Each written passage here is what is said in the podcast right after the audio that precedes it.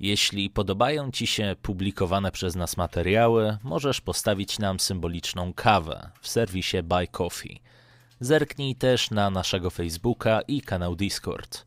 Wszystkie linki w opisie. Arkham Radio zaprasza do wysłuchania audycji.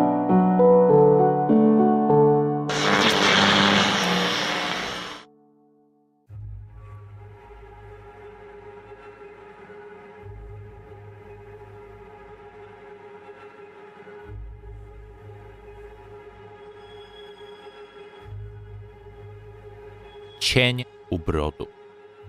Kiedy wilkoszczuj patrzył na Gorbana, widział przede wszystkim olbrzymią postać najemnika, pod którego płaszczem pracowały węzły twardych muskułów.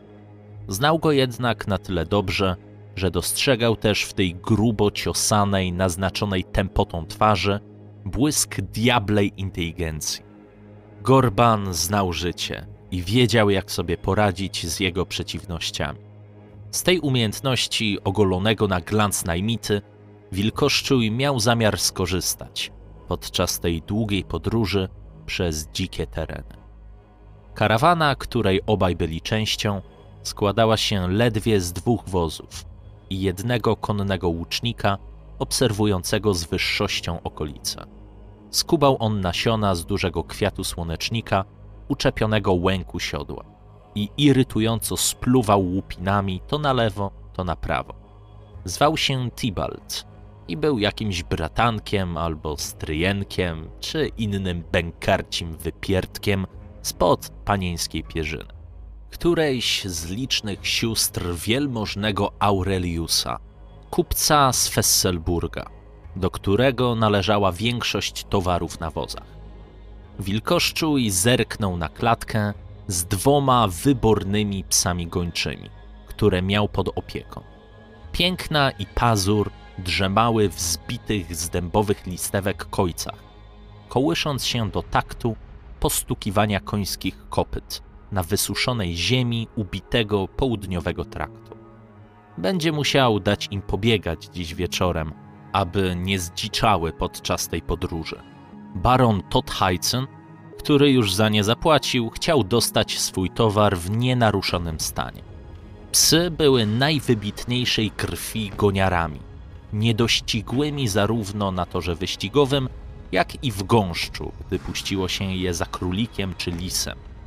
Niestety w trakcie takiej podróży oznaczało to kłopot. Gdyby pies zerwałby się z długiego postronka, na którym wilkoszczuj dawał im pobiegać, mógł wyrwać się w las za jakimś drobnym zwierzem i tam zagubić się zupełnie. A wtedy nadzorca książęcej psiarni wyciąłby skórę na nowe obroże dla wszystkich swoich czempionów, wprost z tyłka i pleców pechowego opiekuna. Gorban zeskoczył z kozła wozu, na którym jechał wcześniej z Aureliusem i poprawił miecz. Mruknął coś do kupca i szybkim truchtem wyprzedził pochód, aby przepatrzeć dalszą drogę, co robił po kilka razy dziennie. Wysokie i rozłożyste drzewa ocieniające okolice kładły się długimi cieniami na trakcie i podróżnych. Wilkoszczuj rzucił okiem na powożących drugim wozem braci niziołków. Obaj bliźniacy mienili się mistrzami patelni i obaj jednakowo śmierdzieli. Mieli takie same rudawe włosy, jak na złość często ubierali się dosyć podobnie. Więc psi poskramiacz zwykł odróżniać ich głównie po tym, że Odo śmierdział bardziej czosnkiem, a mniej cebulą, a Uwe mniej czosnkiem, a bardziej cebulą i moczem, bo ponoć miał słaby pęcherz i często popuszczał w portki. Jedno wiedział o nich na pewno. Obydwaj potrafili, dzierżąc kuszę, trafić lecącego wróbla prosto między oczy. No i był jeszcze on, siedzący za niziołkami i nie rzucający się w oczy jegomość. To znaczy, pewnie on miał nadzieję, że nie rzuca się w oczy, bo opatulał się czarną peleryną i naciągał czarny kaptur głęboko na twarz. Ale właśnie to sprawiało, że wyglądał dziwnie i zwracał większą uwagę. Na postojach niewiele mówił, tylko stękał coś czasem z zaposiwiałej brody. Kazał tytułować się mistrzem Satosusem. Wilkoszczuj nieodmiennie nazywał go mistrzem Stosem, bo tam najpewniej skończyłby ten stary gbur, gdyby jakiś łowca czarownic zajrzał do jego torby i zobaczył to, co on pewnego razu, kiedy szukał kawałka krzesiwa, by rozpalić ognisko. Słoiczki pełne żabiego skrzeku i sznurki z nawleczonymi nań suszonymi pasikonikami. Raczej nie są w końcu wyposażeniem wędrownego kominiarza czy druciarza. Pomijając już zupełnie rzeźbioną różdżkę, która wyglądała jakby uczyniono ją z ludzkiej piszczeli. Gorban wrócił do karawany po pół godzinie, gdy psiarz akurat budził się z czujnej drzemki, jaka ogarnęła go kilka minut wcześniej. Grobla przed nami. Szczęście mamy, bo ostatnio susza i przejechać będzie łatwo po płaskim. Ledwie koła zamoczymy. Jakby popadało, to nie lza by było tą ścieżyną. Ale z dzień byśmy nadkładali. Do mostu w górkę. Wozy bez przeszkód przejadą? Zainteresował się Aurelius. Ta, tę przeprawę krasnoludy budowali, więc droga tam prościutka i ładnie zrobiona. Dawno temu to podobno cały czas tak nisko woda stała, bo wyżej na rzece tama była. To i nikt mostu nie stawiał, ale taką niską przeprawę uczynili. Teraz tylko przy letnich suszach da się z tego korzystać. Tak jak mówię, szczęście mamy. Wilkoszczuj pogładził rzadkiego rudego wąsa, który okalał mu usta. Nie było dobrze szafować słowem szczęście, podróżując po wielkim lesie Helmsby. Jakie licho jeszcze mogło usłyszeć i poddać fart nieostrożnego pyszałka ciężkiej próby. Jak tylko o tym pomyślał, do uszu wszystkich członków karawany dobiegł odległy grzmot, głośny jak ryk niedźwiedzia, wraz z zimnym wiatrem przedzierający się powoli przez las. Psia mać! Grobla była widoczna, ale nawet tej fragmenty, co do których Gorban zarzekał się, że jeszcze kilkadziesiąt minut temu były suchutkie, przykrywała teraz warstwa szybko płynącej wody. Najemnik przepatrzył szybko nurt i pomacał gruby kij wbity w dno kilka kroków od brzegu. Trzeba się spieszyć! Szybko jej przybywa! W górze rzeki musi już lać jak z cebra! W istocie, po niebie od zachodu toczyły się już nad nimi chmury, bardziej przypominające rozsypane po pokładzie okrętu kule armatnie, a nie stado puszystych owieczek. Zimny wiatr doł coraz mocniej, niosąc ze sobą rzadkie krople deszczu, odczuwalne zwłaszcza, kiedy wyjechali z pomiędzy drzew. Niziołek Uwe oberwał nawet po łbie złamaną gałęzią, gdy podczas jazdy szczał oparty o burtę wozu na pobocze. Psy kręciły się niespokojnie w swoich ciasnych kojcach. Odo! Ryknął do powożącego drugim wozem niziołka Aurelius, przekrzykując wiatr. Ja jadę pierwszy! Ty zaraz za mną! Zwiążemy wozy liną na wszelki wypadek! Okryjcie towary plandeką! Wszyscy poza woźnicami przeprawiają się pieszo, aby konie nie miały za ciężko! Bliźniaki i Tybalt rzucili się do roboty. Wilkoszczuj upewnił się, że klatki z psami są dobrze przywiązane i uspokoił je paroma kawałkami suszonego mięsa, aby nie ujadały podczas przeprawy.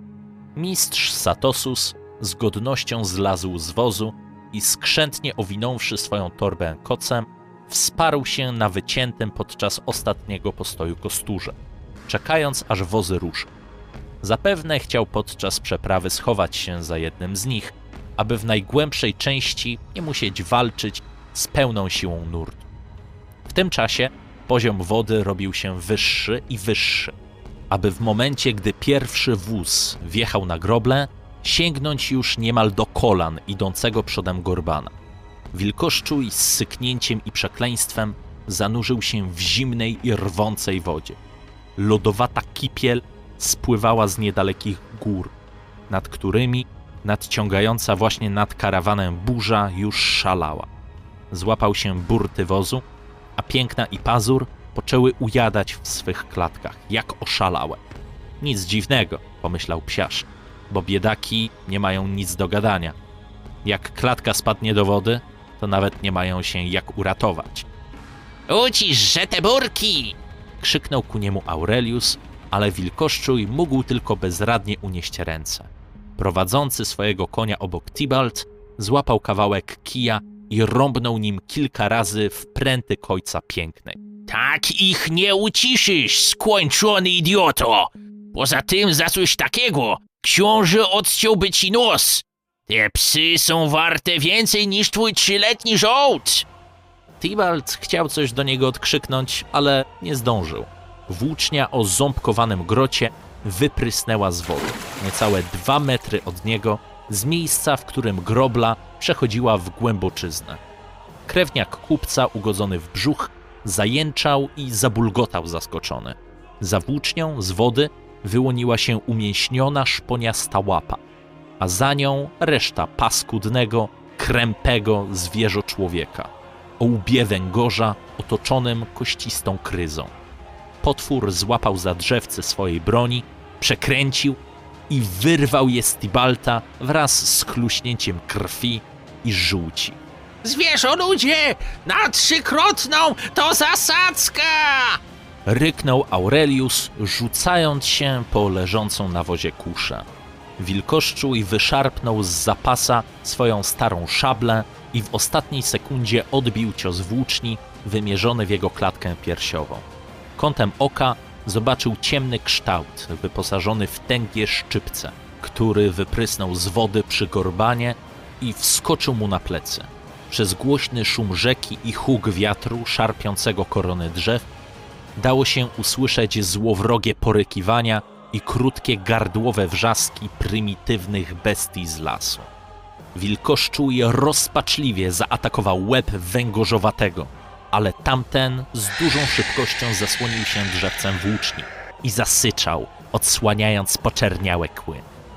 Pierwotny lęk przeszedł po karku mężczyzny i sprawił, że ten zamarł na chwilę, dając zwierzoczłekowi okazję do ataku pięścią w nos. Psiarz uderzył plecami w burtę wozu i zachwiał się. Ostrze włóczni chybiło go o włos i utkwiło w drewnie. Po obu stronach rzeki pojawili się już wrogowie o pokracznych, lecz złowrogich kształtach leśnych bestii. Odziani byli w skóry lub całkiem nadzy, porośnięci łuską albo futrem, jak ci dwaj, którzy czekali tu przyczajeni pod powierzchnią wody. Zadźwięczały łuki i strzała plusnęła w wodę tuż przy stopie wilkoszczuja. Pochylił się trochę, by stanowić mniejszy cel i wściekle zaatakował rybowatego wroga. Ten, zaskoczony serią cięć szabli, uskoczył zbyt późno i na muskularnej łuskowatej piersi wykwitły mu dwie rany, broczące czarną posoką. Krabowate bydle, szarpiące gorbana za skórznię na plecach, musiało być w pewnym stopniu opancerzone, gdyż dwa bełty, które Aurelius w nie wpakował, wydawały się nie robić na nim wrażenia. Tkwiły w czymś przypominającym skorupę, która zasłaniała łopatki, kręgosłup i kark stwora. Odo i Uwe też mieli już w rękach swoje kusze i leżąc na workach ułożonych na ich wozie, ostrzeliwali najszybciej jak mogli zachodzących karawanem od tyłu zwierzoludzi. Znów rozległ się syk węgorza, jednak tym razem wyglądało na to, że dźwięk był wezwaniem, bo sekundę później z wody wyskoczył gruby mutant, niższy o głowę od psiego opiekuna. Jego głowa przypominała najeżony czarnymi kolcami żabi pysk, a w trójpalczastych łapach trzymał dwa zakrzywione, obrzydliwe noże. Wilkoszczuj ledwie zasłonił się szablą przed pierwszym pchnięciem potwora. Wiedział, że przeciwko dwóm nie ma wielkich szans. Widział już śmierć wyciągającą po niego kościstą rękę, bo węgorzowaty dołączył do lawiny ciosów. Szabla zawadziła o drewniane pręty kojca. Niewiele myśląc, psiarz silnie pociągnął nią w dół i przeciął płynnie oba rzemienie, które robiły tam za tańszą alternatywę dla kłódek. gończe Brytany z furią wypadły ze swoich klatek i rzuciły się na przeciwników. Piękna natychmiast, zgodnie ze swoim zwyczajem, odbiła się od burty i w ułamku sekundy jej zęby wylądowały na szyi żabowatego. Pazur, tego! Wrzasnął wilkoszczu, atakując szablą drugiego przeciwnika. Ogar wybił się z wozu i rzucił na węgorza. Ten jednak zdołał zablokować paszczę psa drzewcem swojej włóczni. Taka przewaga wystarczyła psiarzowi, który modląc się po cichu do wszystkich bogów, jacy akurat mogli usłyszeć, pochylił się jeszcze bardziej i rozpłatał pod brzusze potwora. Chwila oddechu pozwoliła mu rozeznać się w sytuacji. Gorban walczył z bykowatym przeciwnikiem, a pół krab, pół garbus nadal zwieszał mu się z pleców, próbując sięgnąć niezgrabnymi szczypcami do szyi wojownika. Aurelius leżał na wozie, ze strzałą w udzie i barku, starając się niezgrabnie załadować kuszę. Bliźniacy walczyli już wręcz z trzema futrzastymi zwierzoludźmi. Odo jak szalony wymachiwał długim, okutym kijem, a Uwe radził sobie przy użyciu ciężkiej patelni i kuchennego noża. Stawiali opór, ale potworów było więcej. Woda sięgała już niemal bioder i gdyby niziołkowie spadli z wozu, to niechybnie popłynęliby z nurtem rzeki. Wilkoszczuj usłyszał skomlenie. Jego ogary dzielnie płynęły ku niemu, walcząc z porywistym prądem wściekłej wody. Ciało węgorzowatego było już kilkanaście metrów dalej, płynąc plecami do góry. Drugi zwierzoczłek zniknął. Psiarz złapał się burty wozu i wyciągnął rękę, by z trudem sięgnąć obroży pazura. Przyciągnął go do siebie i ledwo trzymając się na nogach, wepchnął go do wozu. Wtedy zauważył, że mistrz Satosus siedzi na jednej ze skrzyń i wykłada przed siebie jakieś przedmioty, dobywane z obszernej torby. Jego twarz wyrażała pośpiech, ale nie panikę czy przerażenie. Co tam robisz? Zapytał wilkoszczuj, przekrzykując ryk rzeki. Odziany w czerń starzec tylko zgromił go wzrokiem. Z dna torby wyjął zakrzywiony czarny sztylet i wbił go w deskę przed sobą, potem sięgnął po kościaną różdżkę leżącą mu na kolanach. Przeraźliwy pisk zwrócił uwagę psiarza na piękną, a jej głowa ledwo wystawała spod powierzchni wody. Rzucił się ku niej i z wielkim wysiłkiem wsadził sobie wierzgającego psa pod pachę. Czuł, że prąd go za chwilę powali, ale zaparł się i pochylił, by zebrać siły do rozpaczliwego skoku w stronę wozu. Zobaczył, że spanikowany koń szuka możliwości, by ominąć walczącego z przodu Gorbana, który właśnie walił byczogłowego zwierzoczłeka w łeb jego mniejszym, krabowatym towarzyszem. Wóz poruszył się i palce wilkoszczuja niemal ześlizgnęły się z burty wozu. Zaklął szpetnie i złapał się deski trzema palcami. Pomóż mi na trzykrotną! Ryknął do Satosusa, ale ten nadal siedział naprzeciw sztyletu i kreślił w powietrzu znaki kościanym narzędziem. Nagle wyciągnął rękę i złapał za kark zziajanego, ledwo dyszącego pazura. Płynnym ruchem wyrwał nóż z deski i poderżnął psu gardło, a wilkoszczuj w huku wody nie usłyszał nawet pisku czy skomlenia. Złapał się kurczowo burty, przycisnął łeb pięknej do swej piersi i czekał na to, co się stanie. Nagle Satosusa opadły cienie. Kilkanaście ciemnych kształtów wielkości płomienia pochodni. Psiarz poczuł metaliczny zapach i dostrzegł czerwone błyski w oczach czarownika. Kilkanaście cienistych istot, bo wilkoszczuj był przekonany o tym, że posiadają one własną, nieludzką inteligencję, wystrzeliło na boki. Poleciały zygzakiem, wyszukując spanikowanych zwierzoludzi i rzucając się im do oczu i gardeł. Wóz z trudem ruszył i psiarz zdobył się na wysiłek przyciągnięcia siebie i ogara do burty pojazdu. Ścisnął deskę pod pachą i dał się wylec. Jak przez mgłę widział Gorbana prowadzącego za uprząż konia, zmęczonego stawianiem oporu wodzie. Jak tylko poczuł przybrzeżny żwir pod stopami, zwalił się na ziemię i leżał na niej przez kilka minut, dysząc ciężko. Co ty zrobiłeś? Na wszystkich bogów. Wydyszał Gorban, patrząc z podełba na Satosusa. Tuż obok Uwe i Wilkoszczuj starali się rozpalić małe ognisko, a na trawie leżeli nieprzytomni Aurelius i drugi z niziołków. Obaj ranni stracili dużo krwi i psiarz oceniał, że ich szanse na przeżycie są takie, jak wyrzucenie dwa razy z rzędu orła podczas rzutu monetą. Kupcowi usunęli już strzały z ran. Najgorsza okazała się ta na nodze. Po uszkodzeniu uległy ważne arterie. Odo z kolei miał sporo połamanych kości i odcięte siekierą pół stopy. Już nie będą nas ze sobą mylić. Jak wyżyje, to będzie kuter nogą, skomentował to gorzko jego brat. Obok rannych leżała na szmacie piękna. Wilkoszczuj nawet nie trudził się wiązaniem jej do postronka. Suka była potulna i wystraszona, a jedyne o co dbała, to aby mieć go w zasięgu wzroku. Odziany w czerń starzec patrzył na najemnika z zaciętą twarzą. Jego oczy były zimne jak lód. Uratowałem was wszystkich.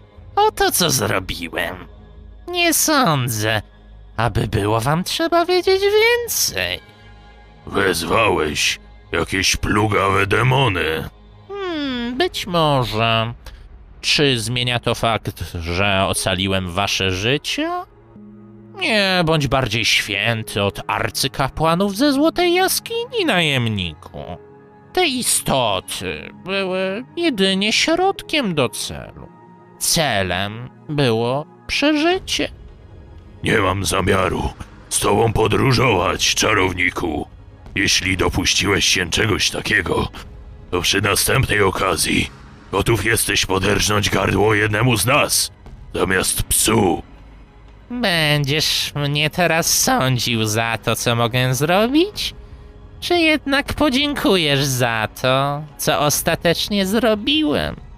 Gorban patrzył na niego jeszcze przez kilka długich chwil, po czym sapnął i odszedł w kierunku wozów.